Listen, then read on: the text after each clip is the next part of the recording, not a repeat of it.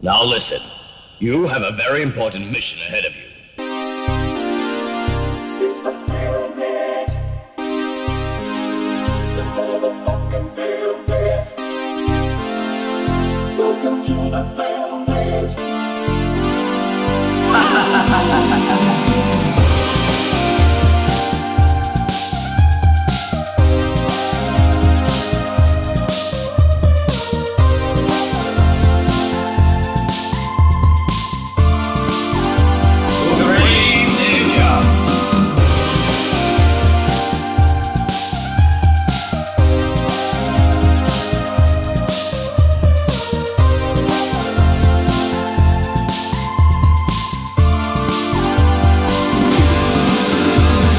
Ladies and gentlemen, χαίρετε σε ένα ακόμα έτσι film pit ειδικών περιστάσεων και κυβικών, διότι όπως ξέρετε πλέον από την προηγούμενη εβδομάδα, οι προηγούμενες δύο εβδομάδες δεν ξέρω, μπορεί να κάνουμε κάποιο break πάλι, μπορεί να πάει ο Αχιλέας κάποιο ταξίδι για να εισάγει ναρκωτικά και όπλα από κάποια ξένη χώρα, δεν ξέρω. Στο Τιμπουκτού. Στο Τιμπουκτού, στο Ταμτούμ για μαϊμούδες, βεβαίως, ασφαλώς. Είναι όμως το film pit. Cancelled.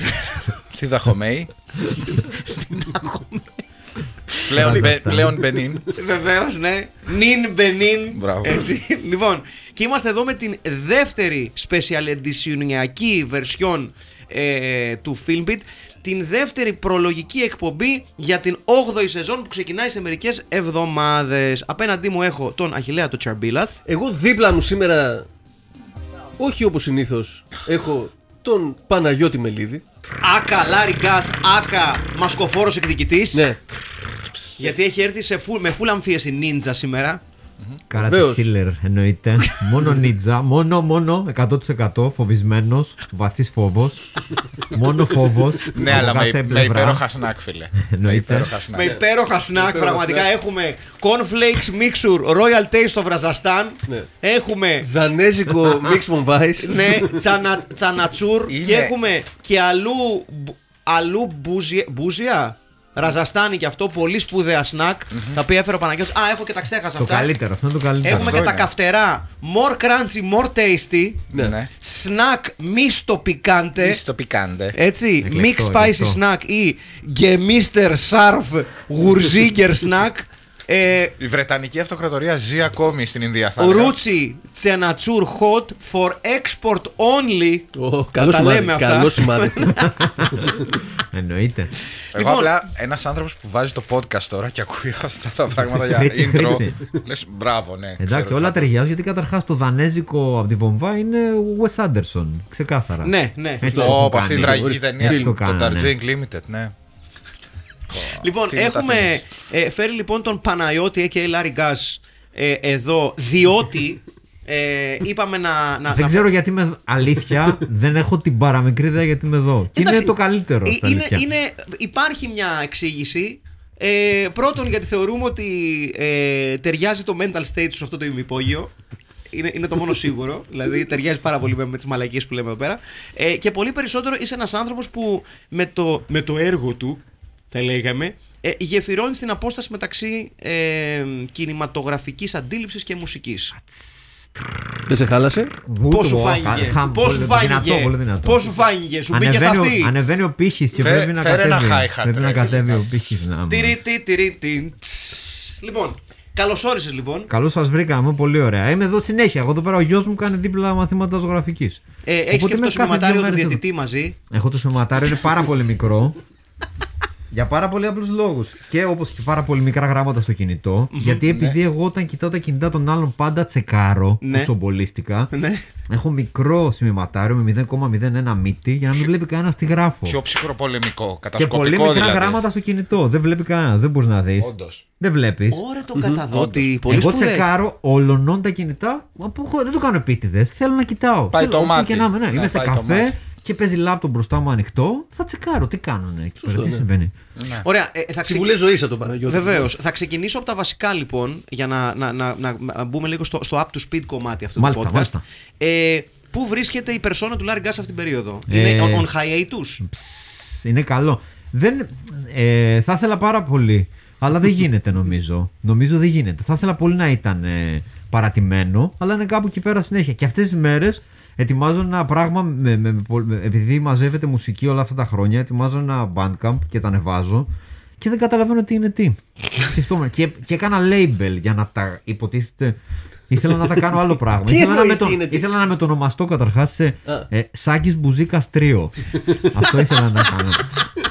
Αυτό ήθελα, γιατί έχω στη Βέρεια ο Αχιλέας ο Χατζάκης, ο φίλος μου, έχει δίπλα το Σάκη τον Μπουζίκα που πουλάει παπούτσια. Και το Σάκης Μπουζίκας Στρίο είναι. Δεν νομίζω ότι είναι καλύτερο όνομα. Πιο τζαζ. Έτσι αυτό. Και να σταματήσω να με λένε Λάρι και να με λένε Σάκης Μπουζίκας Στρίο. Πιο fusion. Αλλά φοβήθηκα λίγο. Μ' αρέσει πάρα πολύ αυτό το ιδέα για side project. Στηρίζω. Ναι. Είναι καλό, αλλά να είσαι μόνος. Και οπότε ναι, και ετοίμασα τώρα και το λένε, το label το λένε κάθε βήμα πρώτο βήμα, κάθε βήμα θάνατος. Every step, first step, every step death. Every step, first step, every step death. Αυτό. Έτσι θα λέγεται το label σου. Ναι, το έχω κάνει και έχω ξεκινήσει να ανεβάζω γιατί έχω όλο αυτό το αρχείο και δεν ξέρω τι να πω. Και υποτίθεται ότι το έκανα. Είσαι στο Bandcamp και σου λέει μπορείς να κάνεις artist page ή να κάνεις label page. Σωστά. Με γκαφρά. Και λέω τώρα για να δούμε, μήπως βάλω και άλλα λάεσης, αλλά τελικά όλα δεν ξέρω. Όλα δικά σου είναι. Είναι χάλια, τέλος πάντων. Ναι. Εγώ ήθελα πάρα πολύ να ρωτήσω γιατί έχουμε μιλήσει λίγο μέσα στα χρόνια. Αλλά έχουμε παίξει και μαζί. Βεβαίως. Εγώ τρυπανόσωμα να βεβαίως, πούμε. Ναι, καταρχάς το πρώτο μου live. Εγώ το πρώτο μου live της ζωής μου στην Αθήνα, properly, ανοίξαμε κοψοκέφαλους το 2003 το Δεκέμβριο. Ναι. Οπότε από εκεί ξεκίνησε όλο το πράγμα. Αυτό είναι το πρώτο μου πράγμα εμένα. Η καλύτερη μπάντα. Εγώ ήθελα να σε ρωτήσω λοιπόν, επειδή σε έχω δει αρκετές φορές live και είναι πάρα πολύ εύκολο, ξέρεις, διαβάζοντας πράγματα για σένα, για το Λάρι Γκάς κομμάτι, ρε παιδί μου, ότι πάρα πολλοί κόσμος έχει μία σετ ιδέα για το τι είναι το ζωντανό experience το να βλέπεις το Λάρι Γκάς. Και εγώ θέλω να σε ρωτήσω εάν αυτό το κάπως μανιακό μπριζωμένο προφίλ που βλέπουμε στη σκηνή, αν ήταν κάτι το οποίο σου βγήκε συνειδητά ή ήταν ο τρόπος να αντιμετωπίσεις τη συνθήκη του είμαι μόνος πάνω σε μια σκηνή. Πολύ σύντομα, πάρα πολύ σύντομα. Παλιά παίζαμε ένα drummer, τότε που είχαμε ανοίξει και τους κοψοκέφαλους, και ο drummer με παράτησε. Από εκείνη την ημέρα έχω ορκιστεί δεν θα παίξω με κανέναν, γιατί πληγώθηκα πάρα πολύ. Είχαμε επενδύσει πάρα πολύ σε αυτό, είμαι στεναχωρημένος, μπορεί και να ακούει ο άνθρωπος. Ο Νίκος να πούμε, εντάξει, είχα στεναχωρηθεί πάρα πολύ. Νίκος, και από εκείνη την ώρα πάρθηκε απόφαση ότι δεν θα εμπιστευτώ κανέναν άνθρωπο. Μόνος μέχρι, ναι. Μέχρι πρόσφατα που άρχισα να εμπιστεύομαι ανθρώπους πάλι και το έχω μετανιώσει ήδη. Πάρα πολύ. Το έχω μετανιώσει ικτρά. Και οπότε, όταν ήμουνα, λοιπόν, έχω δύο πράγματα. Το ένα είναι το live του Ίνταν που είχα δει το 2009. Αυτός είναι ο ράπερ ο γαμάτος που κάνει και τις παραγωγές. Που είχε δύο pick-up και έκανε live τη λούπα και αυτά και ράπαρες συγχρόνως. Και ήταν πολύ inspiring. Και το άλλο μετά είναι ένας, ο οποίος δεν μπορώ να θυμηθώ το όνομά του. Wire εποχές 2007-2008. Που παίζε με ένα γυαλί που του βάζε contact πάνω στο γυαλί. Ναι, μωρέ. Και μετά μάτωνε η μούρη τους γιατί αναγκαστικά το γυαλί ήταν κομμένο. Οπότε τελείωνε το live. Ναι. Τι λες τώρα, ρε, αυτό είναι το. Δηλαδή το καλούπι ήταν εκεί. Από εκεί το πήρα. Αυτό που μάτωνε. Αυτό να το ξέρω. Ακραίο. Είχε ένα γυαλί και όπου πήγαινε, τον κλείνανε να παίξει στην Αγία Ζώνη στο Σάντο Μπέλτο. Ναι. Θα ψάχνε στα σκουπίδια ή θα ρωτούσε ένα γυαλί, ρε παιδιά, φέρτε μου. Κανονικά είχε μαζί του τα contact, τα μικρόφωνα, τα κούμπανε πάνω στο γυαλί και το βάζε το γυαλί πάνω κολλητά στη μούρη του και ξεκινούσε να κάνει ήχους και να τραγουδάει και αυτά. Λούκα Σάμπελα. Ναι, ρε μαλάκα. Άμα. Το καλύτερο, καφρίλα, δεν υπήρχε καλύτερο. Ναι, γαμάτο, δεν υπήρχε πιο ωραίο. Και πάντα τελείωνε χαρακωμένος από τα live. Έχεις σκεφτεί το πώς μπορεί να μεγαλώσει αυτή η περσόνα του Λάρι Γκάς? Δηλαδή πώς θα σκέφτεσαι ότι μπορεί να αλλάξει το on stage περσόνα σου, να γίνει πιο μαζεμένο? Είναι πάρα πολύ δύσκολο. Έχω κάθε... Και τώρα, αφού είμαστε εδώ και μιλάμε ανοιχτά, να πούμε. Έχω κάνει μια μεγάλη βλακεία. Γιατί είχα κάποτε που πήγαινε καλύτερα. Είχα πάει και μου λέει ο μάν μου που μου κλείνει τις συναυλίες, θα κλείσουμε μεγάλο πράγμα. Και λέω: ωραία, κλείστο. Μου λέει: θες να αφήσει κανέναν άλλο να παίξει? Όχι, δεν πειράζει. Το μπάριο. Και έκανα λάθος. Έπρεπε να είχα κάποιον μαζί μου. Γιατί με έφαγε το stage. Ήταν ένα τεράστιο stage και με έφαγε. Και νομίζω ήταν ευλακία. Εκείνη τη μέρα, δηλαδή, τώρα που μπορούμε να αναπολύσουμε τα λάθη μας με ευκολία. Το 2016. Ναι. Ήταν μεγάλο λάθος. Θα μπορούσα δηλαδή. Αλλά δεν μπορώ, δεν θέλω άλλον. Δεν θέλω άλλον. Θα με πληγώσει. Είναι το πρόβλημα ότι. Α, ξεκινήσω να παίζουμε τον Αχιλέα. Αχιλέα, τι ωραίο παίζουμε, ρε μαλάκα, αυτά. Πρέπει να πάω ταξίδι τώρα. Και δεν θα μπορέσω μετά να παίξω. Εμείς θα τα πούμε με το μαλάκα. Με οποιονδήποτε. Δεν μπορώ. Όχι, ας μείνουμε λίγο στο μαλάκα. Είναι πολύ δύσκολο. Αχιλέας, εντάξει, μάλλον. Είναι πολύ δύσκολο.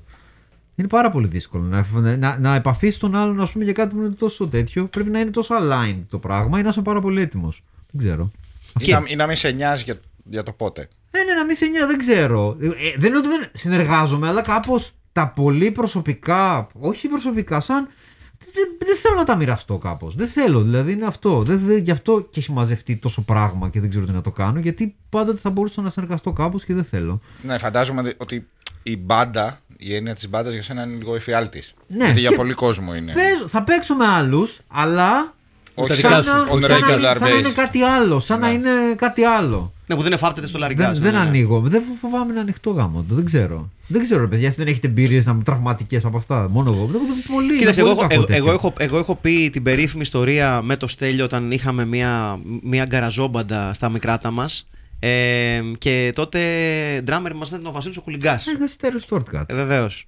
Και φεύγει λοιπόν ο Βασίλης ο Κουλιγκάς και δόξα τω Θεώ κατάφερε να ξεφύγει από τη χώρα και να πάει να κάνει τη ζωή του κάπου αλλού. Πού θα βρεις την Ελλάδα έτσι. Βεβαίως. Και μας λένε τότε σας έχω ντράμερ, πολύ καλός. Και λέμε πάρα πολύ ωραία. Δεν θα πω το όνομά του προφανώς. Λέει. Λέω, ωραία, τότε ήταν και οι χάρτες στα ντουζένια τους, παιδί μου. Οπότε όχι, καταλήγαμε και λέω, καλά, παίζουν μαζί τους χάρτες. Παίζαμε κιόλας. Ναι, ναι. Μπαίνουμε λοιπόν εμείς μέσα, αυτός είναι ήδη εκεί, φοράει κοστούμι, τίποτα που ήταν και της μοδός, αυτά τα Franz Ferdinand, αυτές οι αρχιδιές. Και είναι με την κοστούμιά του, τον βλέπω πλάτη και λέω. Νεομόντ. Ναι, λέω, καλά είμαστε. Γυρίζω, του λείπουν τα μισά δόντια, είναι 24 χρονών παιδί. Και λέω. Για μένα, αν με ρωτάς εμένα, ωραίο για ντράμερ και είναι και καλό παιδί. Ναι, δεν κρίνουμε ρε παιδί μου, δεν κρίνουμε, του λείπουν τα μισά δόντια. Οκ, μπορεί κάτι να γίνει. Ναι, προχωράμε. Φτάνουμε στο στούντιο, στο DSL το περίφημο. Με το σπουδαίο μελέτη. Με το μελέτη, ναι. Και ξεκινάμε πρόβα οι τρεις μας. Πρώτο κομμάτι. 1, 2, 3, ντουπουντάπα, ντουπουντάπα, του φεύγει μπαγκιά το χέρι. Κάνω εγώ. Λέω ναι, δεν πειράζει. Λέει ναι, παιδιά, συγγνώμη, λέει το έχω. Εντάξει, του λέω, οκ. Ξανά. 1, 2, 3, ντουπουντάπα, ντουπουντάπα, του φεύγει μπαγκιά το χέρι. Λέω. Θεό μου, ρε. Μαλάκα, μπλέξαμε. Γίνεται αυτό άλλες 3 φορές και σε κάποια φάση εγώ πλέον που ήμουνα στα αρκετά νευριασμένα μου τότε, λέω, θυμάμαι να λέω. Κάτι φταίει εδώ μέσα! Και δεν είμαι εγώ! Και φεύγω, βγαίνω έξω, ο κακομοίρης ο Στέλιος μένει με το χαμόγελο μέσα στο στούντιο. Κύριο μελέτης έξω και μου κάνει. Πού του βρήκατε αυτόν? Οπότε ναι, είναι μια πονεμένη ιστορία. Και ξέρεις, νομίζω ότι ειδικά στον ελληνικό μπαντικό χώρο, τουλάχιστον τότε. Τώρα νομίζω ότι υπάρχουν και πολύ πιο ενδιαφέροντα πράγματα. Υπάρχουν παιδιά τα οποία πειραματίζονται με πολλά πιο περισσότερα μέσα. Σίγουρα. Και επαγγελματισμός περισσότερο. Ναι. Ναι, από τότε, ναι, εννοείται. Σκέψου τι λέει αυτό. Δεν ξέρω. Τότε ρε παιδί μου ήταν η έννοια του παίζω μουσική ήταν περισσότερο στο κεφάλι πολλού κόσμου και λιγότερο στην πρακτική. Βασικά τότε ήταν περισσότερο του. Πώς είμαστε ως μπάντα εκτός στούντιο και εκτός live, πώς θα βγούμε, θα πιούμε, θα κάνουμε, θα μας ξέρουν και κάτι βλακίες. Ναι. Πιστεύεις ότι γίνεται. Δεν κάνουν tantrums τώρα, βέβαια, νομίζω. Ναι, αυτά τα ωραία. Ναι, αυτά τα σπουδαία tantrums. Πιστεύεις ότι γίνεται πιο. Γιατί για μένα είναι, δεν ξέρω αν ισχύει για σένα, ότι όσο μεγαλώνουμε γίνεται πιο δύσκολη έννοια της συνεργασίας. Καλά, τώρα. Μαλάκα, είναι πολύ. Είναι. Έχω προσπαθήσει πάρα πολύ να αφαιθώ στα χέρια των άλλων και όταν αφήνεις στα χέρια των άλλων και αυτή η αγκαλιά είναι σαν σύννεφο που μπαίνεις μέσα αλλά πρέπει να αφήσεις τον εαυτό σου για να αφαιθείς στα χέρια των άλλων. Σωστό. Και αυτό είναι το πιο δύσκολο. Γιατί όντως είναι πολύ πιο ωραία και πιο rewarding που λένε στο χωριό μου όταν αφήνεις τα χέρια των άλλων. Αλλά τα χέρια των άλλων όπως είναι σύννεφο μπορεί το σύννεφο να διαλυθεί και να βρεθείς να πούμε στο πάτωμα και μετά να σε κλωτσάνε στο κεφάλι και τις περισσότερες φορές γίνεται αυτό το πράγμα. Αυτό είναι το πράγμα που γίνεται τις περισσότερες φορές. Κάποιος κλωτσίσει στο κεφάλι, γιατί δεν μπορείς να έχεις έλεγχο ποιος είναι τριγύρω. Άρα ναι. Το θέμα είναι περισσότερο δημιουργικό αν είσαι στο ίδιο επίπεδο το τι θέλουμε να κάνουμε, η εμπιστοσύνης. Νομίζω είναι τα tantrums. Στο τέλος της ημέρας είναι να μπορείς με κάποιον να είναι συγχρονισμένος ο τρόπος με τον οποίο μπορείς να φερθείς σαν τετράχρονο που θες να γκρινιάξεις. Είναι πολύ σοφό αυτό που λες. Έχεις δίκιο. Για να είναι όλοι ok. Γιατί αλλιώς είναι τόσο. Και επειδή ακριβώς μεγαλώνουμε και ο καθένας έχει μπαρμπαδιάσει. Είτε το. Για να μην είναι και. Με το ξεχωριστό τρόπο θα λέγαμε. Mail-based. Και ageism, αλλά και mail-based να μου. Είναι μια κατάσταση που όλοι είναι περίεργοι. Όλοι είναι περίεργοι πια. Ναι. Όλοι είναι περίεργοι. Δεν υπάρχει κάποιος να μην έχει την περιέργειά του. Να μπήκα εγώ τώρα εδώ πέρα με τη μάσκα, ας πούμε, σαν καστριμένο. Καταλαβαίνω. Δεν είναι. Δεν το έκανα πριν από 20 χρόνια. Δεν είναι και το πιο περίεργο πράγμα στον κόσμο. Ωραία, να πάμε λίγο. Να γεφυρώσουμε λίγο από τη μουσική να περάσουμε στον κινηματογράφο. Γιατί. Σε κάποια φάση, ρε παιδί μου, έγινε και αυτό το οποίο ξέρεις, όταν. Νομίζω ότι στην Ελλάδα, τουλάχιστον μέχρι που το έκανες εσύ, το να κάνει ένας μουσικός ένα full κινηματογραφικό transition όπως έκανες εσύ με το My Friend Larry Gas, ήταν λίγο a weird thing to do. Εντάξει, ναι, συγγνώμη. Ολοκλήρωση, ταπεινά συγγνώμη. Και το έκανες. Και συμμετείχε σε μια ταινία η οποία ήταν απόλυτα όμως ταιριαστή με το προφίλ το καλλιτεχνικό που έβγαλε. Δεν έφυγε από αυτό. Γιατί πάλι για σένα ήταν. Αλλά θέλω να σου πω ότι θα μπορούσε να ήταν κάτι πολύ διαφορετικό. Αλλά δεν ήταν. Εσύ πώς το έχεις νιώσει τότε, το σκέφτηκες, δηλαδή όταν στο προτείνανε, όταν έγινε η ιστορία, η συζήτηση, το σκέφτηκες καθόλου? Ο Βασίλης που έκανε το ντοκιμαντέρ. Είναι ο Βασίλης που έκανε την ταινία με τον Ταφόε πέρσι, που είναι στη Focus και αυτά. Με τον Βασίλη γνωριζόμαστε από το Βόλο, από το 2002. Ήταν σαν να ερχόταν καλή ώρα. Δηλαδή είναι για το σύννεφο που λέγαμε πριν. Ήταν μέσα στο σύννεφο, δεν υπήρχε κάτι εκτός. Ήταν κάτι τελείως. Ούτως ή άλλως ήμασταν όλη την ώρα μαζί. Ούτως ή άλλως ήταν ένα κινητό στο χέρι αυτός πάντα. Το κινητό έγινε μία Canon 5D, ας πούμε. Και ήταν τελείως basic. Δηλαδή ο Βασίλης ξέρει τη μάνα μου, ξέρει τους κολλητούς μου. Ερχόταν στη Βέρε, καθόμασταν, τρώγαμε όλοι μαζί. Ήταν τελείως. Πιο family η φάση. Ναι, δεν υπήρχε ένα συναίσθημα κάτι άλλο. Οπότε γι' αυτό ήταν και τόσο άνετο. Το Inside έκανε, βέβαια. Ναι. Το Inside με τον Γουλεμίνο. Πάρα πολύ ωραίο. Και. Το είδατε. Ναι. Εμένα μου άρεσε πολύ το Inside, ναι, πάρα πολύ. Εγώ είμαι και στα γύρι. Πήγαμε στα γύρι. Δεν είχα κάνει τη σύνδεση. Ναι, ο Βασίλης, ναι. Και τώρα γράφουμε και μια ταινία με τον Βασίλη. Και γενικά με τον Βασίλη είμαστε πολύ. Έχει κάνει βίντεο κλιπ αυτά. Οπότε δεν υπήρχε ποτέ ένα συναίσθημα ότι να κάποιος. Εκτός και αυτά. Και ήταν αυτό, είχε γίνει. Εγώ τότε ήμουν στη Βαρκελόνη, είχα πάρει απόφαση να παρατήσω τα κομπιούτερο τέτοια. Τα πήρα Αχιλέας μετά όλα και είχε γίνει public. Ναι, γιατί σπούδαζε προγραμματισμό. Αχού το πουλάκι. Ναι. Και έκανα machine learning. Στη Βαρκελόνη κάναμε τέτοια. Recommendation list στο Spotify. Αυτά, όλα αυτά τα τέτοια τα ωραία να πούμε. Κανονικά. Και. Πήγα στη Βέρεια μετά για να κάνω ένα δίσκο. Και επειδή έτυχε να είναι στην Ελλάδα ο Βασίλης, επίσης μου λέει: μαλάκα, να το τραβήξουμε. Άντε, του λέω να το τραβήξει. Και ερχόταν Βέρεια, ξέρω εγώ, αράζαμε. Κάναμε βόλτες με το στράτο, με το αγροτικό, αυτά. Κανονικά. Αλλά πολύ τελείως. Δεν υπήρχε κάτι, δεν υπήρχε μια σκέψη. Ναι, βγήκε οργανικά, ρε παιδί μου. Ναι, εντάξει, είχαμε ένα τέτοιο. Τώρα νομίζω τώρα έχει πάλι. Έχει πράγματα μέσα που δεν θα πέρναγαν τώρα, νομίζω. Σε επίπεδο. Λόγου. Και content και ναι, λόγου, ναι, πάλι είναι λίγο στη γραμμή. Αλλά ναι, εντάξει, ναι, είναι, τώρα πια είναι. Και acceleration πάρα πολύ. Δηλαδή τα τελευταία 5 χρόνια έχει αλλάξει τελείως αυτό το πράγμα. Η σχέση σου και η εμπλοκή σου με τον κινηματογράφο αυτή την περίοδο ποια είναι? Έχουμε. Λοιπόν, έχουμε. Εγώ δεν έχω. Καταρχάς είναι ανέκδοτο το ότι μπορεί και να το συζητάμε, ας πούμε. Δεν το έχω καθόλου, ούτε το είχα ποτέ. Μόνο μέσω των άλλων ετεροφωτίζομαι, ετεροπροσδιορίζομαι, όλα τα πράγματα. Οπότε σε αυτή την περίπτωση.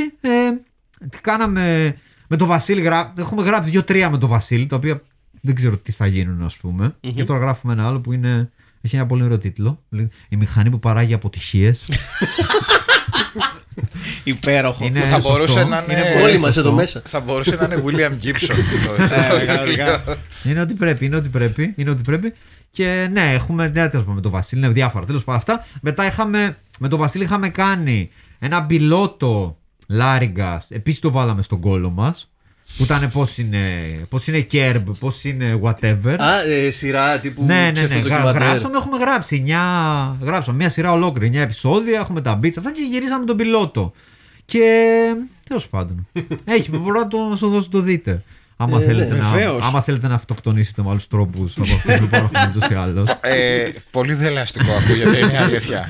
Όπως λέγεις, ναι, όπως, ναι, σαν να βγαίνει ένας, πώς το λένε, ένας μαρίνας από την τουαλέτα και να σου πιάνει τα αρχίδια.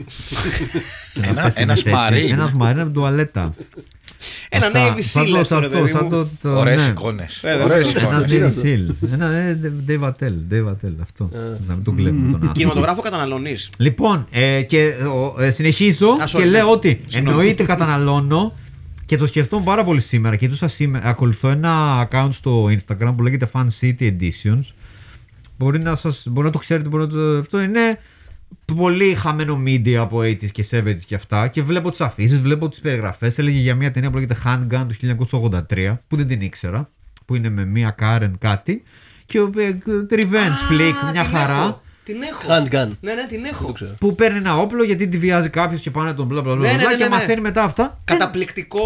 Καταπληκτική αφίσα. Φοβερή. Μάλιστα. Καταλήγω εδώ. Δεν θα το δω. Δεν προλαβαίνω να τα βλέπω. Δηλαδή ναι. Και είναι. Αλλά θέλω τόσο πολύ να μαθαίνω για όλα αυτά τα πράγματα. Ναι, δηλαδή, είναι πολύ ωραίο revenge flick, ναι. Είναι πάρα πολύ ωραίο. Και ας πούμε, πώς τότε διαβάζαμε το Wire το 2002, αλλά όλους αυτούς τους δίσκους δεν τους έβριξες να τους ακούσεις. Εννοείται. Και ναι. Τα διάβαζες και πορωνόσουν από τα διάβαζες. Και εξώφυλλα, όπως βλέπεις αφήσεις. Ναι, ρε φίλε, και ένιωθε. Karen Young. Αλλά ναι, όχι, καλά, βλέπω. Εγώ την είχα αγοράσει σε DVD λόγω του εξωφύλου. Την είχα αγοράσει σε DVD λόγω του εξωφύλου. Διάβασα την υπόθεση πίσω που ήταν revenge movie και λέω μέχει. Βλέπω και το εξώφυλλο που ήταν το όπλο έτσι με το κεφάλι της λίγο να φαίνεται και λέω. Την κόκκινη αφίσα. Ναι, Salt. Fun City Editions, παιδιά, είναι πολύ ωραίος.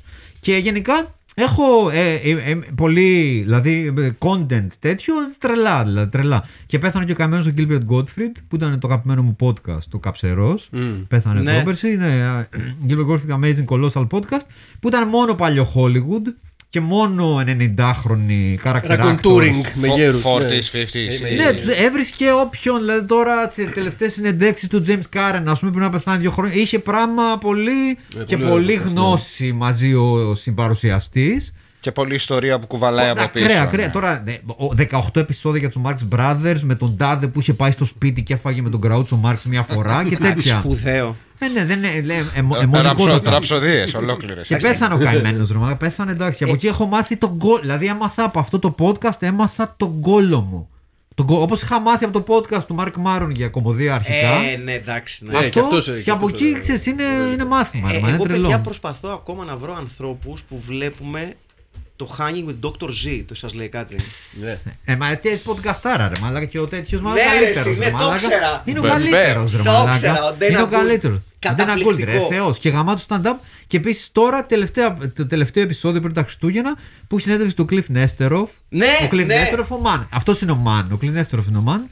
Που είναι βιβλιάρα το καινούριο που λέγεται Outrageous, που είναι για το πώς κάθε φορά. Δηλαδή δεν μας αφήνουν να κάνουμε αστεία, δεν μπορούμε να κάνουμε αστεία, που είναι το ίδιο πράγμα το 1880, ξέρω εγώ. Που είναι το ίδιο πράγμα. Δεν μας αφήνουν να κάνουμε. Δεν έχει τώρα, δεν μπορούμε να λέμε αστεία πράγματα γιατί. For your information, για εσάς και για εσές που ενδεχομένως δεν το ξέρετε, το Hanging Dr. Z είναι ένα καταπληκτικό talk show. Οπότε ένα Gould. Είναι ντυμένος Dr. Z από το Planet of the Apes. Full on. Και ουσιαστικά έχει φτιάξει ένα χαρακτήρα, τον Dr. Z που υπάρχει ως χαρακτήρας, και τον έχει βάλει χρονολογικά στην εποχή του 70s Hollywood και του 80s Hollywood και αναβάζει φωτογραφίες με Photoshop, με διάσημους και αυτά, λέει τότε που ήμουν στο τάδε set και αυτά. Με Warren Beatty και τέτοια. Ναι, και έχει βάλει, ρε παιδί μου, ο Dr. Z ήταν πραγματικός χαρακτήρας, ναι, που πλέον έχει ένα talk show δικό του. Είναι καταπληκτικό, είναι φοβερό κόνσεπτ. Ακραίο. Είναι φοβερό κόνσεπτ και είναι για μένα ένα από τα καλύτερα πράγματα που υπάρχουν στο διαδίκτυο αυτή την περίοδο γενικά. Είναι φοβερό. Είναι πάρα πολύ ωραίο. Σ' αρέσει δηλαδή? Όχι, δεν μ' αρέσει καθόλου. 7 στα 10 θα έλεγες και εσύ. Ωραία, ως πατήρ βρίσκεις τον εαυτό σου να καταναλώνεις τηλεοπτικό κινηματογραφικό υλικό που υπό άλλες συνθήκες δεν θα καταναλώνεις με τίποτα? Όχι, στα αλήθεια όχι. Όχι ρε φίλε. Το έχεις λιτώσει? Δεν ξέρω. Τώρα είναι πολύ, μπαίνουμε σε τέτοιο. Δεν είμαι της οθόνη. Δηλαδή με τον μικρό δεν θα δω τόσο πολύ. Δηλαδή δεν ξέρω. Θα του δηλαδή, δείξεις ταινίες? Ούτε ναι μωρέ, θα δει τα Μιγιαζάκη του αυτά, δεν είναι. Ας πούμε ο γιος του Αχιλέα είναι knowledgeable, τρελά ας πούμε. Κατάλαβε. Καταρχήν κρατάμε την ευράση. Θα δει τα Μιγιαζάκη. Θα δει αυτά. Λες και μιλάμε για μηχανάκια. Θα δει τα μηγιαζάκι. Τα γιαμπούσα και το μοιραζάκι. Το έχω νικελώσει. Ένα δίχρονο. Είναι τρελό. Κι εγώ μικρός δεν είχα πολύ. Δηλαδή δεν καταλάβαινα. Δεν μπορούσα. Δηλαδή μεγάλωσα για να καταλαβαίνω τι είπα να πει. Δηλαδή νομίζω ο Άιλερ ακόμα δεν καταλαβαίνει το κόνσεπτ του. Τι σημαίνει σινεμά. Κατάλαβες. Είναι σαν να βλέπει κάτι. 10 χρονών. Είναι 10, θα έπρεπε να. Θεωρητικά θα έπρεπε. Μπορεί να τα καταλαβαίνει με το δικό του τρόπο όπως βλέπεις και άμα δεν βλέπει φιλμ όπως βλέπει ο Ωσιαν, γι' αυτό δεν τα καταλαβαίνει. Βλέπαμε. Τι βέβαια, τα Indiana Jones με τη σειρά. Εντάξει, θα τα δούμε. Εγώ δεν σου κρύβω ότι όταν είχα καταλάβει ότι ο Αχιλέας κάθεται και βλέπει τις ταινίες του φιλμ με τον Ωσιαν, είχα τρομοκρατηθεί λίγο. Αυτό είναι το σωστό. Είχα τρομοκρατηθεί λίγο. Όχι, αλλά κατά, ο Αχιλέας έχει πει ότι δεν τις δείχνει όλες. Εντάξει, κάποιες δεν τις δείχνει. Ποιες δεν έχεις δείξει τον Ocean? Θυμάσαι καμία που δεν έχεις δείξει? Τώρα πρέπει να θυμηθούμε μία-μία να τις δούμε. Ninja Terminator έχει δει, ας πούμε. Προφανώς. Nightstick έχει δει. Όχι, γιατί να το κάνω αυτό. Μπράβο, ωραία, εντάξει, ωραία. Όχι γιατί δεν πρέπει. Γιατί δεν πρέπει εγώ ως πατέρας να το κάνω. Δηλαδή, τύπου. Όχι. Ναι. Αλλά ξέρω κάτι πιο σκληρές δεν έχεις δείξει. Φούλτσι έχει δει, ας πούμε. Ναι. Αλλά έχει δει Φούλτσι, όχι όμως το. Έχει δει το. Ποιο παίξαμε? Το Conquest. Εντάξει, Μακλάιν, σιγά τώρα. Βυζάκι, ματάκι, νάνι. Γούνινα βρακιά. Αυτή τη σειρά. Γούνινα βρακιά και Manowar. Ναι, θα το δει, εντάξει. Ωραία, επειδή θέλω να την κάνω αυτή την ερώτηση γενικά σε αυτή τη σειρά συνεντεύξεων. Θέλω να την κάνω. Θέλω να την κάνω. Να πάρω το μηγιαζάκι μου και να φύγω.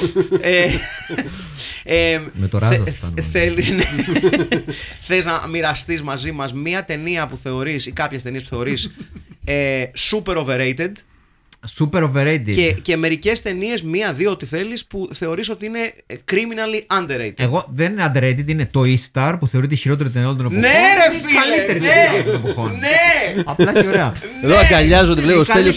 Αγκαλιάζει. Sorry, το σκέφτομαι από χθες. Τον Παναγιώτη. Είναι καλύτερη. Γιατί δεν έχουν θάψει, ρε φίλε. Επειδή ρε μαλάκα είναι μισογενισμός από πάντα, ρε μαλάκα, σε αυτή τη ζωή τη μαύρη. Γιατί την έχουν θάψει αυτή την ταινία. Γιατί η Ellen May τους γαμούσε όλους. Είναι σε όλες τις λύσεις με τις χειρότερες ταινίες όλων εποχών. Και λέω γιατί. Είναι βλάκες, ρε. Έχει και πλάκα. Είναι βλάκες. Παίζουν γι' αυτό στην αρχή το. Παίζουν το Little Darling.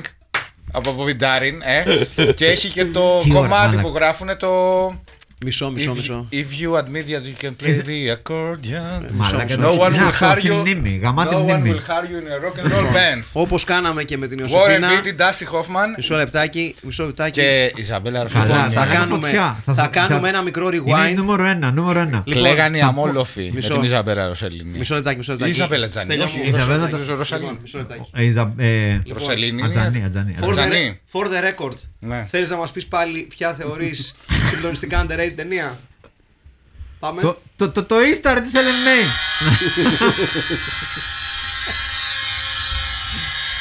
Για άλλη μια φορά οι Γάλλοι αγρότες μαζί μας. Θα έπρεπε. Το καλύτερο είναι που λέει, είναι τώρα. Βλέπεις Mike and Nicky, ταινιάρα, μπλα μπλα μπλα, την Paramount μέσα, κλέβει τα reels η Ellen May μαζί με τον Peter Falk για να μην τις μοντάρουν την ταινία. Δεν υπάρχει. Ιστορίες με την Ellen May είναι πιο τρελές, ρε μαλάκα. Η κόμενα ήταν 16 χρονών και έφυγε από το σχολείο. Εφήβρε την νέα κομμωδία. Αυτή εφήβρε το improv. Το εφήβρε η ίδια, ρε μαλάκα. Η ίδια. Ένας άνθρωπος, μάλλον. Είναι τρελό. Νίκολς and Μέι είναι η απαρχή των πάντων. Πριν το Second City, πριν το SNL, πριν από όλα. Ήταν η Ellen May, ρε μαλάκα. Και μετά ξεκινάει New Leaf, ταινιάρα. Της το πετσοκόβουνε. Όλη τη σκοτεινιά που είχε μέσα, την αφήσανε με το ματάο, τα κόψανε, κρακ που είχε μέσα φόνους και αυτά, φύγανε, τα εξαφανίσανε. Σου λέει στα αρχίδια μου, συνεχίζει. Heartbreak Kid. Νούμερο ένα cringe πράγμα. Όλοι χαμένοι, δεν βλέπεις έναν άνθρωπο να θες να ταυτιστείς σαν χαρακτήρα. Είναι όλοι χαμένοι, εκτός από την κόρη της που παίζει στην ουσία την νύφη. Και τρελό σχόλιο για Τζουίτ. Μαλάκα, εντάξει, τι έγραφε. Μαλάκα, εγκόμενο δεν υπήρχε, ας πούμε. Δεν υπήρχε. Και μετά. Το Mike and Nicky, το οποίο είναι σαν, στην ουσία είναι μια φοβερή αλληγορία για το Hollywood και για τα πισόπλα τα μαχαιρώματα και όλα αυτά. Γαμάτο, που τα διέλυσε όλα. Παίζει ένα mini doc, παιδιά. Συγγνώμη που. Όχι, Παίζει πάρα πολύ για το Ishtar. Παίζει ένα τρελό mini doc που λέει όλη την ιστορία με το Mike and Nicky. Που ήταν ο DP, ο οποίος τους έλεγε καταρχάς Ellen May, κάντε improv στον Κασαβέτη και στο Falk και δεν πειράζει. Διευθυντής φωτογραφίας. Και έρχεται ο DP και λέει: Ότι είσαι φωτογραφίας. Και λέει: Λοιπόν, έχουμε κόψει, δεν έχει άλλο. Και λέει: Συνεχίστε εσείς. συνεχίστε εσείς, δεν τρέχει, μια χαρά. Αφώτιστο σε κάτι νεκροταφεία, μια παράνοια. Αλλά Ellen May είναι αυτό, ρε φίλε. Αν ήταν άντρας θα λέγανε είναι genius, είναι θεότρελη. Ναι. Αλλά επειδή ήταν γυναίκα, είχε μηνόπαυση. Τι είχε, κατάλαβες, αυτή η μαλακία. Και μετά λέει, και έρχεται η ώρα, περνάνε τα χρόνια, γιατί έκανε 3 χρόνια να το μοντάρει, δεν την αφήνανε. Και γίνεται η προβολή, της λένε, άμα θες να βγει, πάρε τώρα τα λεφτά και να μας το δείξεις, της λένε το Paramount. Λέει, καλά, καλά. Πηγαίνει, το 4ο reel κάτι δεν είχε ήχο.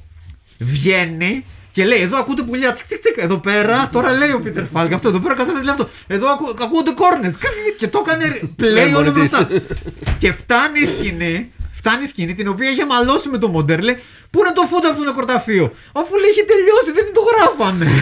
Δεν το γράφαμε. Και πηγαίνει και φαίνεται. Τελειώνει όλο το πράγμα, τελειώνει η ταινία. Και της λέει αυτός από την Paramount. Μια χαρά ήτανε. Αλλά γιατί φαινόταν το μικρόφωνο του Peter Flack στο νεκροταφείο όλη την ώρα. Μαλάκα χάος. Τον έδιωξε τον τυπί εννοείται και βάλε τον Καστανβέτη να το γυρίσει. Μαλάκα είναι ιστορίες με λένε ακραίες. Και λοιπόν λέει τώρα Warren Beatty, επειδή τον βοήθησε για το Heaven Can Wait και ο Dustin Hoffman τον βοήθησε για το Tootsie γιατί έκανε rewrites. Λέει, Warren Beatty, αυτή η γυναίκα πρέπει, αυτή η γυναίκα, αυτός ο άγγελος, αυτός η ιδιοφία, πρέπει μια φορά να της δώσει ένα στούντιο λεφτά να κάνει μια ταινία σωστά. Και εγώ είμαι αυτός. Ο Warren Beatty, εγώ είμαι αυτός που θα πω μπροστά για να γίνει. Τα έκανε αυτά ο Warren Beatty. Και πηγαίνουνε και κάνουν πρώτα το γύρισμα στη Σαχάρα. Ναι, είναι η Ellen May. Λέει ότι θέλω να είμαι κάποιο ήλιος, να μου ετοιμάσετε τέντα. Ντυμένη με. Είχε γάζες να μην την κάνει τέτοιο. Του αρέσει. Δεν μπορώ αυτά, δεν μπορώ τους αμόλοφους να μου τους σιώσετε. 58.000, τίποτε. Πιο ακριβή ταινία. Δεν υπάρχει πιο ακριβή ταινία όλων των εποχών. Και γυρνάνε μετά Νέα Υόρκη για να γυρίσουν το υπόλοιπο. Και είναι ο Warren Beatty με το στούντιο. Τον ρωτάνε πώς πάνε τα γυρίσματα, λέει είναι χάλια, είναι άθλιο. Και λέει, και του λένε, τότε γιατί δεν το γυρίζεις εσύ το υπόλοιπο. Και λέει, είμαι υπέρμαχος των γυναικείων δικαιωμάτων. Και δεν γίνεται να το κάνω. Γιατί αυτά είναι μαλάκα. Παίζει ένα ντοκιμαντέρ για το Ishtar, ακραίο. Ναι, το έχω δει. Δεν είναι τρελό. Και η γκόμενα δεν την ένοιαζε, ρε μαλάκα. Είναι τώρα στο Phil Rosen. Όχι, στο Phil Rosen θα έλεγα, αυτός μου πέθανε. Ποιος έγραψε το Everybody Loves Raymond, ρε μαλάκα. Αχ, έλα. Που έχει και το podcast. Με τα φαγητά, έχει μια σειρά με φαγητά. Κάτσε, περίμενε. Θα πάθω κεφαλικό. Everybody loves Raymond. Ναι, κανονικά. Να το παστράμι with the legend με τους. Ποιος το γράφει, ρε πούστε. Φίλιπ Ρόζενταλ το έχει κάνει. Φίλιπ Ρόζενταλ, καλά τον είπα, μαλάκα. Τον παίζω. Λοιπόν. 90 χρονών είναι στο podcast. Η μόνη της τέτοια να το ακούσετε. Την παίρνει συνέντευξη. Είναι σαν να είναι 24 χρονών και να μιλάει. Και τρώει το παστράμι. Της έχουν πάρει ένα παστράμι και το σαβουριάζει την ώρα που μιλάει. Την πέφτει σε όλους εκεί μέσα. Χαλαρή. Έχει παντρευτεί 8 φορές. Έχει 200 παιδιά. Και είναι τρελό, ρε φίλε. Και αλήθεια το Ishtar, αν ήταν από άντρα, δεν θα το βλέπεις αυτό το πράγμα. Ναι, είναι 100% σίγουρο. Συμφωνώ. Σκέψου, ήταν η μόνη γυναίκα στο Hollywood, ρε φίλε. Ήταν η μόνη γυναίκα από την εποχή. Πώς τη λέω αυτή την άλλη την. Ποια, την Bigelow, ποια. Αυτή πιο μετά. Bigelow έχει κάνει και πιο πριν. Έχει κάνει από νωρίς. Σίξ, πώς τη λέγανε. Τέλος πάντων, ήταν η μόνη που αυτό. Οπότε φαντάσου την Paramount, ρε φίλε, τα έχεις δει αυτά για τον Ονό και όλα αυτά. Σκέψου ποιοι ήταν. Που ήταν ο Ρόμπερτ Έβανς, ας πούμε, και όλο αυτό το αντρό τέτοιο. Στην Ellen May της θεότρελη. Και ωραίο soundtrack το Ishtar.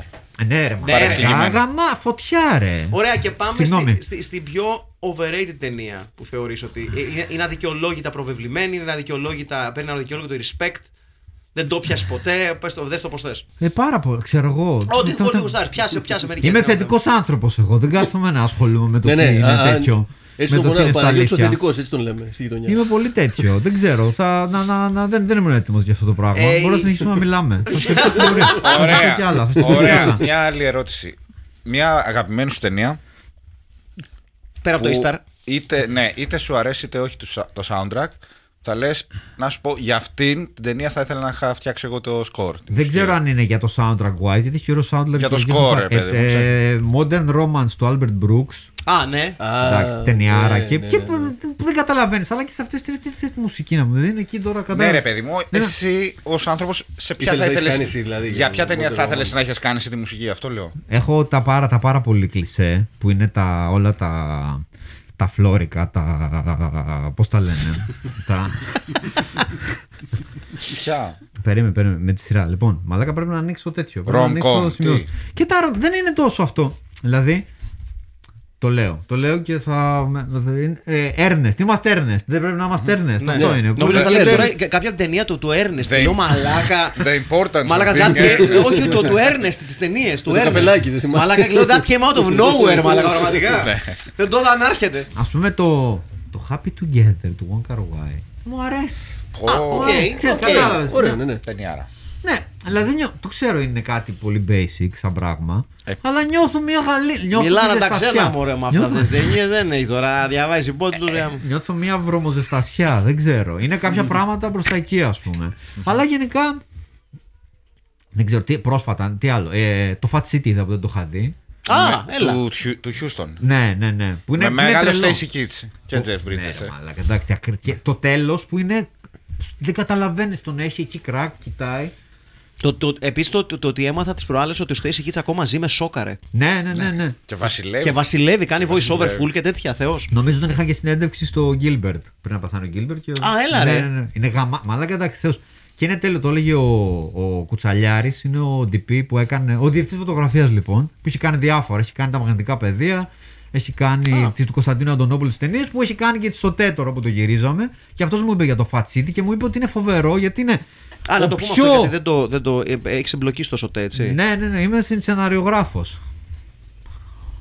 Δεν ξέρω πώς. Λοιπόν, ετεροπροσδιορισμένος. Και γράψαμε για τη μουσική και μπλα. Και το κάναμε. Λοιπόν, και θα πω και για το Σωτέ. Θα πω ότι είπε ο Κουτσαλιάρης ότι πώς γίνεται την πιο. Αληθινή ταινία για την αποτυχία την έχει γράψει πιο πετυχημένος άνθρωπος. Να την έχει γυρίσει, συγγνώμη. Ο Χιούστον. Είναι τρελό, δεν βγάζει νόημα. Ναι, σπουδαίο αυτό. Που είναι τόσο. Αυτό. Το Friends of Eddie Coyle είδα πρόσφατα και οπότε ξαναείδα. Το Friends of Eddie Coyle. Ο Eddie Coyle, ναι. Eddie Coyle. Eddie Coyle. Άλλος είναι ο Eddie Coyle. Ο Eddie Coyle είναι μουσικός. Ναι. The Friends of Eddie Coyle. Γαμάτο. Όχι Λιμαρβίν. Όχι, με τον. Έλα, ο άλλος που. Ανάσα! Μπαρμπάδι, πολύ μπαρμπάδι, ετοιμοθάνατος. Θα πω γρήγορα. Εγώ μέχρι να τα βρουν τα παιδιά θα πω ότι εμένα το διαχρονικό μου άχτι όσον αφορά τη μουσική είναι. Ρόμπερτ Μίτσελ. Να φτιάξω μια πιο ενισχυμένη βερσιόν του soundtrack του Combat Shock του Buddy Giovinazzo. Αυτό είναι το μεγάλο μου άχτι, είναι αυτό. Το οποίο θα είναι στη νέα τριαντάδα ταινιών, επιτέλους, το Combat Shock. Έτσι κάνετε. Τις ταινίες πώς τις κάνετε, τις διαλέγετε από πριν. Βάζουμε καμιά φορά ή καμιά εμβόλυμη, αλλά. Σπάνια. Πολύ σκληρό, δεν είναι πολύ δύσκολο αυτό. Υπάρχει πολύ υλικό. Οπότε το διαλέγετε από πριν. Και βάζετε πρόγραμμα. Πάρα πολύ υλικό. Ανάλογα με το ποιος έχει. Κυρίως γιατί βαριόμαστε να κάνουμε βίντεο. Θέλω να το κάνουμε μία φορά, τα κάνουμε όλα τα βίντεο σε μία μέρα και μετά αυτό. Ναι. Και αυτή είναι η σεζόν. Και ανάλογα με ποιος έχει τη μεγαλύτερη κάψα. Δηλαδή την προηγούμενη φορά είχε ίστρο Στέλιος. Δηλαδή, ναι, σωστά, ναι. Σερβίρε 15-18 ταινίες μαζί. Τώρα είχα εγώ, ας πούμε, έβαλα από τις 30, νομίζω ανέβασα 21 ταινίες. Και βάλαμε πράγματα στα οποία είχαμε αναφερθεί. Δηλαδή, έχω βάλει 2 ταινίες Bruxploitation. Έχω βάλει το Combat Shock, το οποίο το χάχτη να το κάνουμε πάρα πολύ καιρό. Μπας και μου μπει κανένα καρκινάκι μέσα στον οργανισμό μου να ασχοληθώ με το soundtrack. Αν και το να πάρεις δικαιώματα τον Τζοβινάτσο, γαμώ το σπίτι μου, δηλαδή δεν ξέρω πώς θα γίνει αυτό. Θα τον απειλήσω, δεν ξέρω. Θα του στείλω φωτογραφίες, εδώ πάνε τα παιδιά σχολείο, δεν ξέρω τι θα κάνω. Ξέρω που μένεις. Θα μπορούσες να έστελνες, να του λέγες. Ναι, θέλω πάρα πολύ. Θα ήθελα πάρα πολύ να το κάνω αυτό, να το δουλέψω. Να πάμε λίγο στο Σωτέ. Μάλιστα. Γιατί είναι πολύ. Εγώ δεν το ήξερα. Εκτελώ. Το είδες καθόλου? Το έχω δει λίγο, ναι. Πόσο είδες? Είδα το πρώτο επεισόδιο. Εγώ δεν έχω δει κάτι. Εντάξει, δεν πειράζει. Θα το δω. Είναι. Ναι, εννοείται ρε. Είναι πολύ γουπ. Σαν ανέκδοτο το κάναμε. Πώς σου ήρθε αυτό? Είναι ανέκδοτο το κάναμε. Είναι ανέκδοτο τι έγινε. Ήταν 100% δική σου ιδέα? Όχι. Είναι διατρία. Ήμασταν. Έχω με τον. Είναι αυτή η εταιρεία παραγωγής που λέγεται Φιλμική. Είναι ο Νικόλας Αλαβάνος. Ο Νικόλας μας είχε κάνει. Το ξέρω από τον Βασίλη, ήταν μαζί χρόνια και ο Βασίλης ήταν στη Φιλμική κιόλας. Οπότε είχε έρθει ο Νικόλας και λέει, μετά το Λάρικα που το βάλαμε στον κόλο μας, λέει για δοκιμάσουμε τίποτα ελληνικό. Ο Βασίλης έτρεχε full με το inside. Οπότε δεν υπήρχε στην εικόνα. Ήταν κυριολεκτικά στην κολονία, ας πούμε. Οπότε μάζεψα δύο φίλους, τον Κωνσταντίνο Αντωνόπουλο, τον σκηνοθέτη, που είχε κάνει μικρού μήκους κυρίως και τώρα έχει το καλύτερο σενάριο που θα γίνει. Glory B, που είναι βυζαντινό. Body movie. Όπα ρε! Αλλά ακραίο. Είναι το καλύτερο σενάριο που θα διαβάσεις. Δεν υπάρχει καλύτερο σενάριο. Εκτιλήσεται σε εποχή βυζαντινή. Στην ουσία είναι σαν το origin story του Ιουστινιανού. Τι λες ρε μαλάκα! Δεν υπάρχει. Είναι το καλύτερο πράγμα, ας πούμε. Είναι γαμάτο. Και είχε κάνει τώρα και γύρισε και ένα. Στο ίδιο σύμπαν γύρισε τον Ορθόδοξο. Μπορείτε να το δείτε, ας πούμε. Κάπου θα υπάρχει. Είναι μικρού μήκους που είναι με τύπο που το να. Που τον ξεχάσανε, τον βάζουν σε πύλωρη. Πώς το λένε, τον κλειό στην ουσία, ναι. Που είναι αιρετικός και τον ξεχνάνε εκεί. Τον ξεχνάνε, κανονικά πρέπει να τον μαζέψουν σε μία μέρα. Αυτό, ναι, το και τον ξεχνάνε και μετά είναι σαν ανάποδο road trip movie. Γιατί περνάνε όλοι από μπροστά του και αυτός είναι ακίνητος. Γίνεται ένας πόλεμος πιο δίπλα, περνάνε διάφοροι πεινασμένοι, περνάνε μουσουλμάνοι και αυτός είναι εκεί και δεν μπορεί να κονηθεί. Γαμάτο. Πώς λέγεται? Ανορθόδοξος. Με τον Χρήστο Σουγάρη. Και λοιπόν, και ο Γιώργος Γαρεφαλάκης απ' την άλλη, ο οποίος είναι, τον ξέρω 20 χρόνια επίσης, είμαστε πάρα πολλοί φίλοι από παλιά. Ήταν πολλά χρόνια, έγραφε διάφορα πράγματα, κυρίως διαφήμιση. Πολύ διαφήμιση έχει κάνει και έχει κάνει το σήμα καμπάνα, έχει κάνει καμπάνιες, credit direct στην Ogilvy, τα γνωστά. Γαμάτος. Παίζει μπαλάρα και μετά τα παράτησε όλα και τώρα κάνει άλλα πράγματα. Και μαζευτήκαμε και κάναμε τη Σωτέ. Αυτό. Okay. Ξεκινήσαμε, κάναμε ένα writer's room. Είχαμε ένα writer's room, γράψαμε τη Σωτέ, ετοιμάσαμε τη βίβλο, ετοιμάσαμε τους χαρακτήρες, ετοιμάσαμε αυτά και μετά το κάναμε shopping around, το πήρανε και μετά καθίσαμε και γράψαμε τον πιλότο, γράψαμε τα υπόλοιπα επεισόδια. Και έχουμε κι άλλο ένα που τώρα είναι ξενό, αγγλόφωνο αυτό, το οποίο τώρα κάνει γύρες και αυτό πάλι με τον Νικόλα. Που είναι τώρα εντάξει, τώρα ξέρεις. Είναι. Αυτοί ξέρουν να γράφουν, εγώ δεν ξέρω να γράφω. Προσπαθώ, μαθαίνω μαζί τους, στην πλάτη τους. Είναι τέλεια. Πώς φαίνεται η διαδικασία? Πάρα πολύ δύσκολη. Να πούμε αυτό τώρα που λέγαμε για τα τάντρουμ και αυτά. Εγώ που είμαι άπειρος αυτό και δεν έλεγα μόνο που δεν έκλαιγα. Βγάζαμε τα beats, ας πούμε, για τη σειρά και ήμουν σαν μωρό, ας πούμε. Κάτι δεν μου άρεσε, δεν μπορούσα να το διαχειριστώ. Δεν μπορούσα. σαν μωρό. Δηλαδή, το σκεφτόσουν. Ευτυχώς είναι φίλοι. Και επειδή είναι φίλοι, δεν θα μπορούσαν να προσβληθούν πάρα πολύ εύκολα με αυτά που έλεγα, ας πούμε. Και λέγανε και αυτοί αντίστοιχα, αλλά αυτό. Ήταν φοβερό. Δεν ξέραμε, το έχουμε ξανακάνει. Γίνανε κιόλας οι παραλληλισμοί, ξέρεις ότι πάει να γίνει το ελληνικό The Bear, ας πούμε, κάτι τέτοιο. Γιατί ναι, ήταν τώρα, όταν το γράφαμε, ήταν πριν το Bear. Μετά βγήκε το Bear. Θυμάμαι τη διαδικασία. Και τα είδες αυτά, ας πούμε, που μετά. Ναι, τώρα εντάξει, και στις κουζίνες και στις ταινίες, όλες με τη μαγειρική και με τα Μισελέν και αυτά. Έχει διάφορα.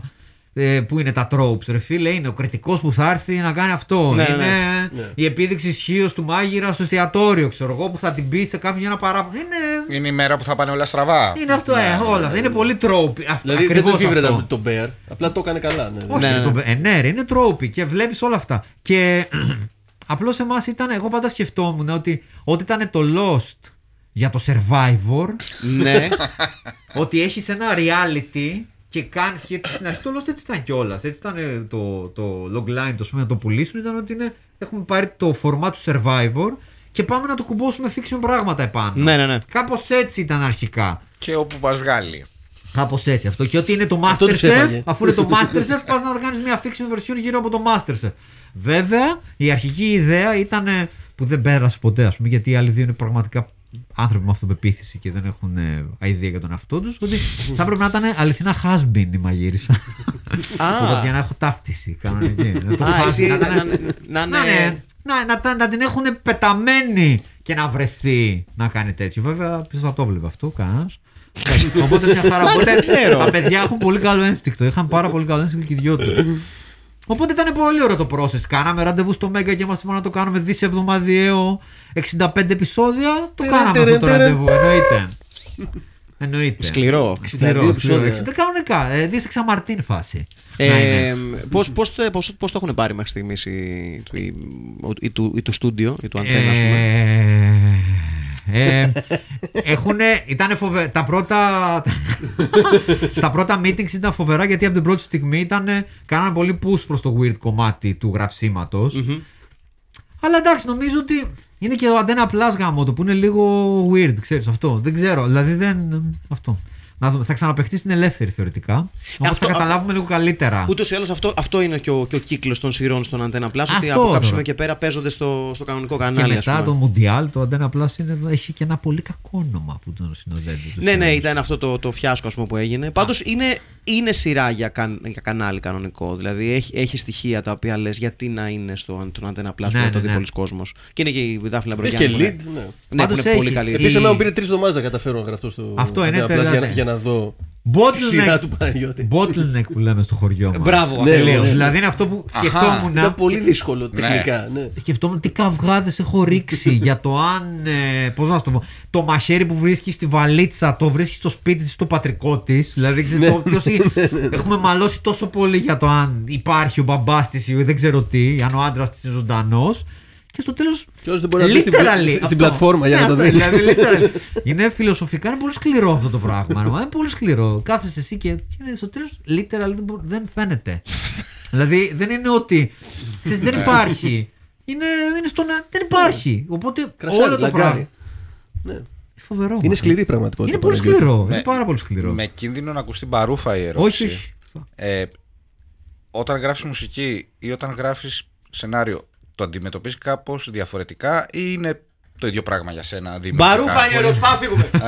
Μαλάκα, πολύ καλό, ωραίο, είναι πολύ ωραίο. Λοιπόν, επειδή έχω. Να δεις ποιο είναι και το πρόβλημά μου πρακτικά στο γράψιμο. Τι σου είναι πιο εύκολο? Μουσική, γράφεις μουσική και γράφεις. Ριφ, ιδέα, chord progression, στίχους. Και πας εκεί πέρα και τα κάνεις. Τι κάνω εγώ μια ζωή? Και έχεις εδώ απλωμένα και πας και τα βάζεις σε μια σειρά. Έτσι. Ναι, οκ. Εγώ, ας πούμε αυτό. Οπότε. Όταν έρχεται η ώρα να γράψω, γράφω μια σκηνή ή γράφω ένα διάλογο ή γράφω ένα μονόλογο ή γράφω ένα πρέμις και μετά σαν βλάκας, και εκεί δυσκολεύομαι, κοιτάω το σενάριο και λέω πού θα μπορώ να το χώσω αυτό. Okay. Το οποίο είναι λίγο counterintuitive και counterproductive.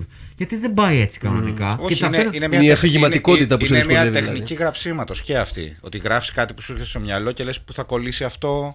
Κάπου θα μου χρησιμεύσει. Είναι το analytical που είναι δύσκολο. Ναι. Αυτό. Σου δίνει την ίδια ικανοποίηση το γράψιμο για σειρά, τηλεόραση και κινηματογράφο με το που σου δίνει μουσική? Ή μάλλον να το θέλω πιο σωστά, γιατί έχεις πολύ περισσότερη εμπειρία στη μουσική από ό,τι στο άλλο. Νιώθεις ότι το γράψιμο για τηλεόραση για κινηματογράφο μπορεί να σου δώσει την ίδια καύλα που σου δίνει μουσική? Όταν ήμουνα 16 χρονών και με δέρνανε σκεϊτάδες στο πολυκλαδικό στη Βέρεια, σκεφτόμουνα. Θα ήθελα μια μέρα να με κοιτάνε. Είμαι από τη Βέρεια. Εσύ από πού είσαι? Καβάλα. Αλλά έχω Βέρεια. Να καρβάλι. Ας είναι από την Καρβαλή. Στο δίπλα χωριό. Πώς το λένε? Γραβούνα. Γι' αυτό είναι καλός άνθρωπος, ρε φίλε. Κύριος Ιατρόπουλος από τη Βέρεια, φίλος μου. Α, ναι. Wow. Είναι μικρός ο κόσμος, αλλά πάρα πολύ μικρά. Οπότε. Όταν με δέρνανε.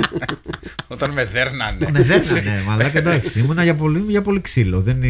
Άνετα με. Άμα καταρχάς ακούγας Σμιθ στο Λύκειο, δεν αξίζει το ξύλο όλου του κόσμου. Ναι, θα πω. Ναι, γιατί πέτυχες. Άξιζε όλο το ξύλο. Λοιπόν, οπότε σκεφτόμουν πάντα. Με συγχωρείτε. Είναι soundboard, σωστό. Για πες. Να με κοιτάνε. Πώς είναι να με κοιτάνε αυτοί που με δέρνανε? Όχι πως ασχολούνται με μένα προφανώς, αλλά αυτό το άνθρωπο δεν υπάρχει. Ναι, αυτό. Αυτό ήταν το guiding line σε όλη μου τη ζωή, στην ουσία.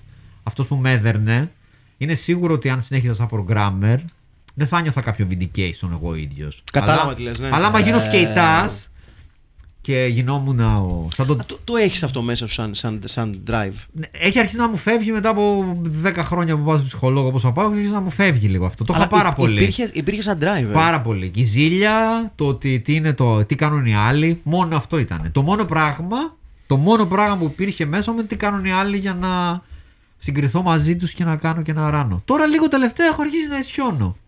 Υπάρχουν νύχτες όμως. Κοιμάσαι και στη μέση της νύχτας.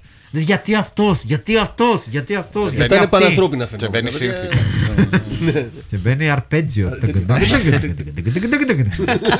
Κανονικά. Είναι μαλάκα το χειρότερο. Είναι το χειρότερο πράγμα. Οπότε προσπαθείς. Αχ, ναι, είναι πολύ δύσκολο, ρε. Είναι πάρα πολύ δύσκολο. Και ειδικά μας εδέρνανε. Ακόμα τους βλέπω. Τα πάω στη Βέρεια, τους βλέπω. Αλήθεια. Ναι, ρε, εννοείται. Τι κάνουν τώρα? Καμιά. ένας τον είχα πετύχει και ο... Να πάμε να τους δίνουμε. Καλά, γίνεται και αυτό, βοηθάει. Ένας από αυτούς έχει ένα ραπ συγκρότημα το οποίο αλλαξονό, το οποίο λεγότανε... Είμαστε από τη Βέρεια, το ξαναλέω για να δώσω το πάντα. Η μαφία. Με άρθρο, η μαφία. Πολύ δυνατό. Και διάφορα τέτοια. Ναι, μωρέ, και δεν το λέω, δεν είναι καθόλου, δεν κάνω καθόλου down punching ούτε καν. Αυτή literally κάνα down punching σε μένα γιατί είμαι κοντός. Αλλά δεν κάνω ούτε καν για κανένα λόγο. Αλλά ναι, ήταν πάντα αυτό. Οπότε φτάνοντας, λες, μαλάκα, βλέπω κέρμπ, μπλα μπλα μπλα. Γιατί να μην κάνω ένα τέτοιο που να είμαι εγώ αυτό. Κατάλαβες. Ρε Βασίλη, να το κάνουμε. Το κάναμε, το βάλαμε στον κόλλο μας, Το κάναμε, προσπαθήσαμε. Α, είναι με αυτό το μοντέλο, το Curb Your Enthusiasm, ας πούμε, αλλά είσαι εσύ ο... Το Λάρικα, αυτό ήταν το Λάρικα, ναι.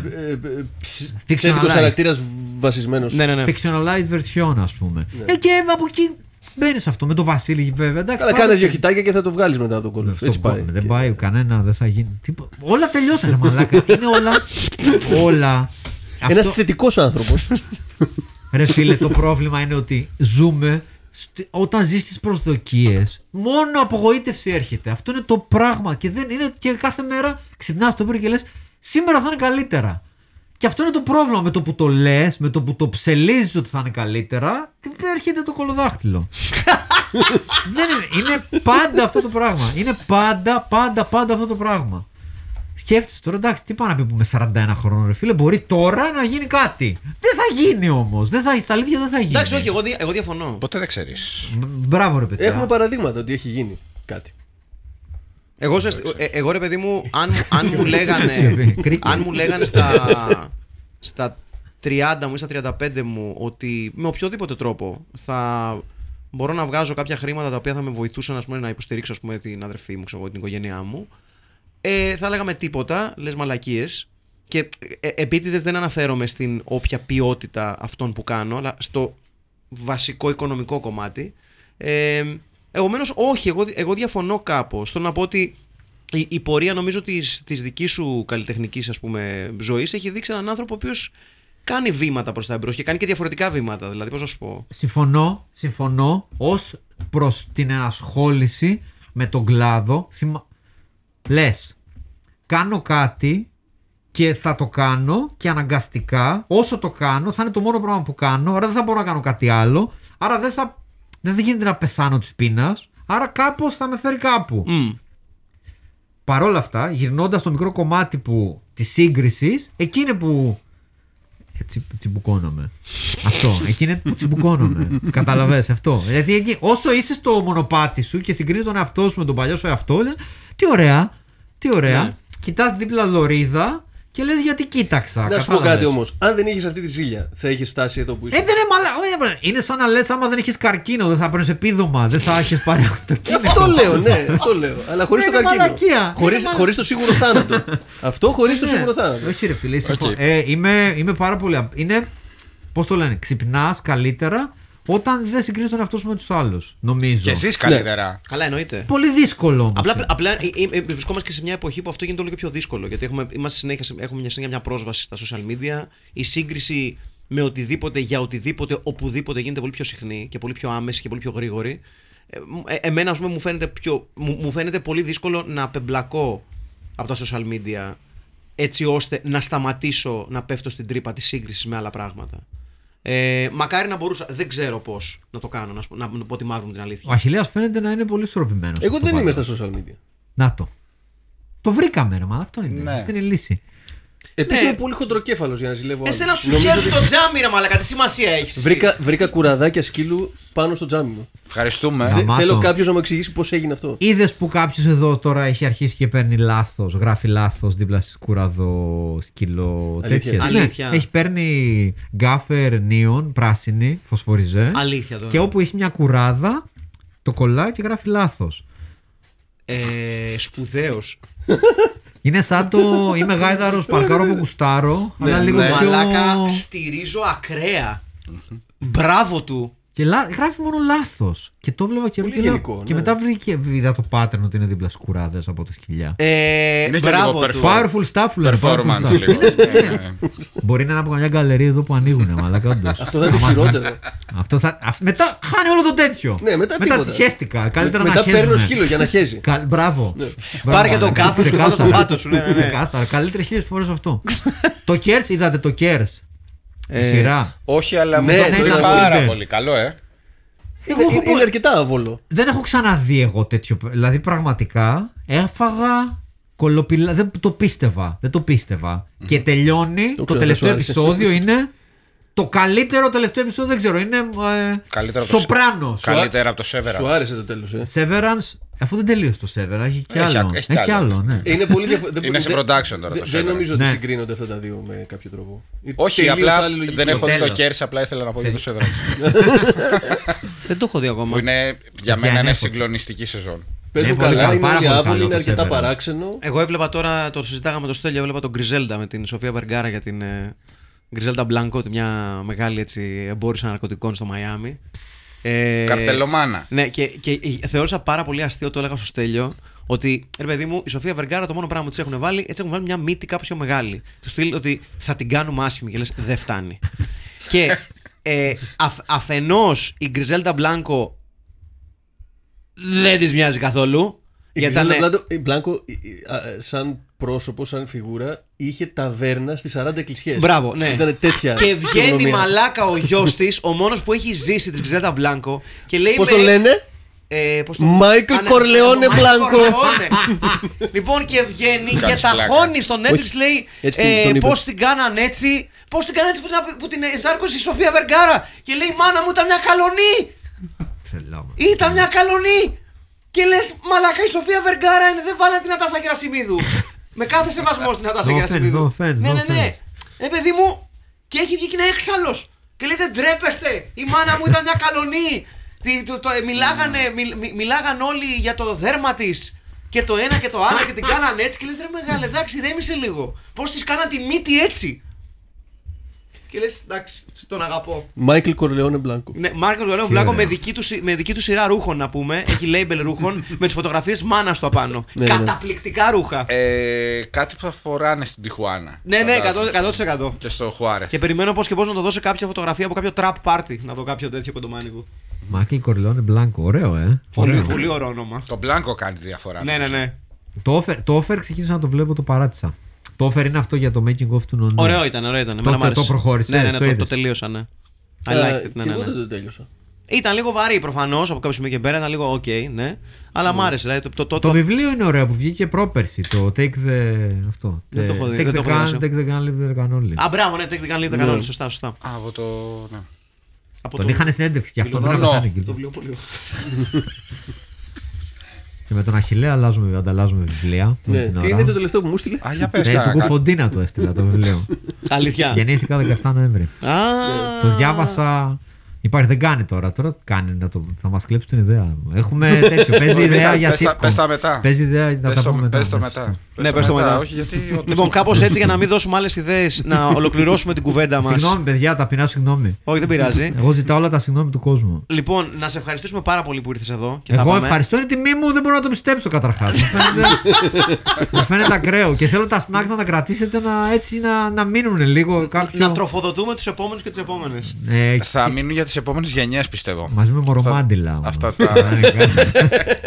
Και προκτοσυναλάρ. Την έχω μαζί, στην τσέπη. Τι ωραία. Τώρα είναι χρήσιμη προκτοσυναλάρ. Δεν πάω πουθενά. Τώρα που ξανασκάνε τα χέρια, λίγη προκτοσυναλάρ χρειάζεται. Λοιπόν, ευχαριστούμε πάρα πολύ τον Παναγιώτη Μελίδη. Εγώ σας ευχαριστώ πολύ. Λάρι Γκάς. Λοιπόν, ήταν το Φιλμική, ήταν ο Αχιλέας ο Τσαρμπίλατς. Ήταν ο Στέλιος Καρακάσης. Και ο Μάκης Παπασημακόπουλος. Και ξαναλέω, ήταν ο Λάρι Γκάς, Παναγιώτης Μελίδης. Συγχαρητήρια, παιδιά, συγχαρητήρια. Γεια σας, γεια σας.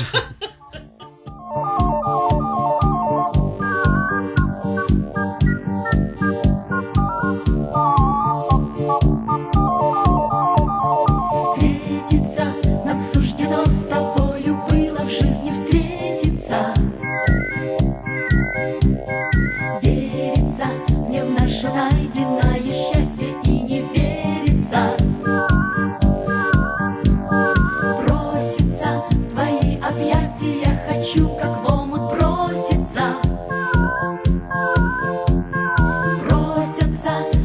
лишь нежные слова, и сердце просятся.